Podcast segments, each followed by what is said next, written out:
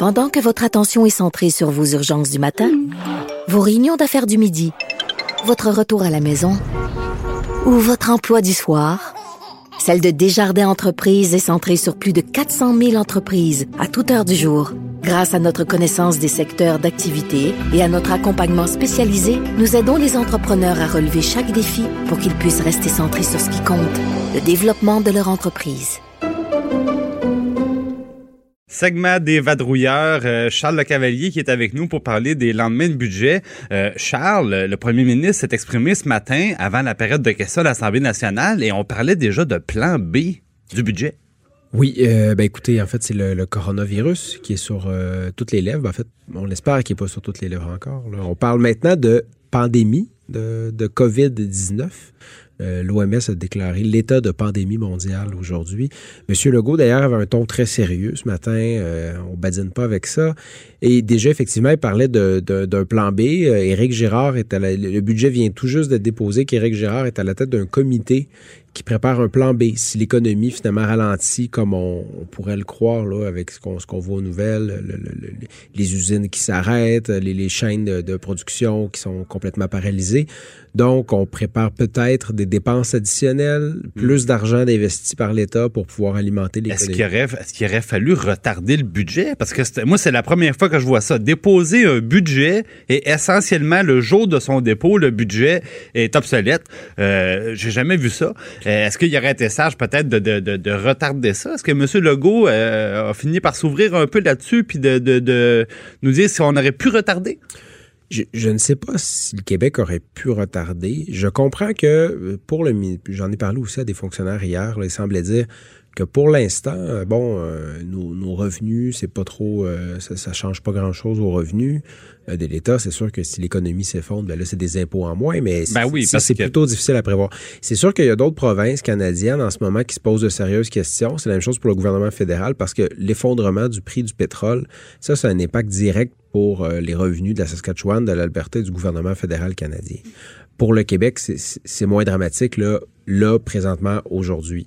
Mais c'est sûr que là, on ne sait pas euh, qu'est-ce que ça va avoir là pour l'instant, l'épidémie de, coronavirus. Ben oui. on, a des exemples. Puis là, d'ailleurs, j'en parle dans mon texte, de l'Italie, par exemple, où là, c'est catastrophique. ce pays européen, présentement, est en quarantaine complète.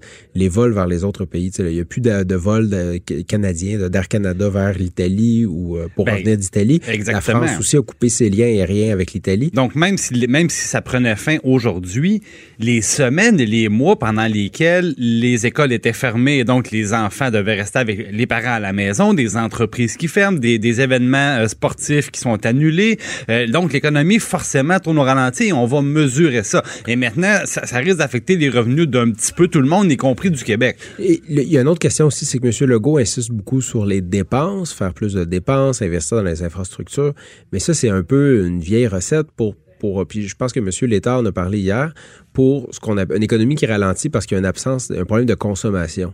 Mais là, ce qu'on commence à voir, c'est qu'en fait, on a un problème de production parce que les chaînes d'approvisionnement des entreprises québécoises, canadiennes, américaines sont bloquées parce que les pièces commandées en Chine n'arrivent pas. N'arrivent pas, ben oui. Et là, ben là, tu as un problème parce que ta crise, elle est causée parce que tes entreprises sont plus capables de produire, donc ils mettent du monde à pied. Bon, puis en plus de ça, si l'épidémie se propage, ben là, c'est des usines qui doivent fermer parce que les gens sont malades, ne peuvent pas travailler ou pour éviter qu'ils se contaminent, on va fermer une chaîne de production.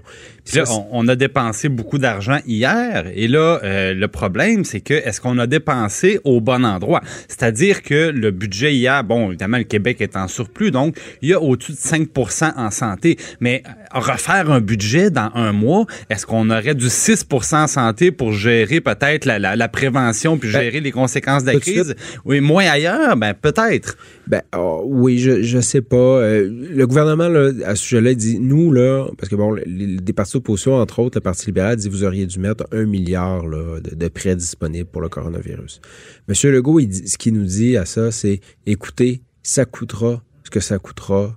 On va mettre l'argent qu'il faut. Si jamais la pandémie s'étend au Québec, il va mettre l'argent puis on s'endettera. Puis même on a la capacité Legault, de s'endetter. Il dit, on a réussi là, avec le- le- cette fameuse marge de, de la réserve la de réserve de stabilisation. 14 millions, Oui. mais milliards, pardon, qui est en fait, de, on le sait, là, une, une espèce de fausse enveloppe, dans la mesure où c'est de l'argent qu'on a payé. On a remboursé notre dette de 14 milliards, on pourrait théoriquement le réemprunter. C'est Monsieur- une autorisation de faire des déficits dans Voilà. fond, sans les rembourser. Monsieur Legault, un matin, était très clair. Il pourrait donc faire des déficits si la situation l'exige. Il l'a dit clairement. Mais je pense que c'est un message rassurant pour la population parce que quand les hôpitaux sont débordés, quand les gens sont malades, c'est pas le temps de se dire, oh, mais là, c'est pas bon pour le, le- le ratio dette-PIB, là.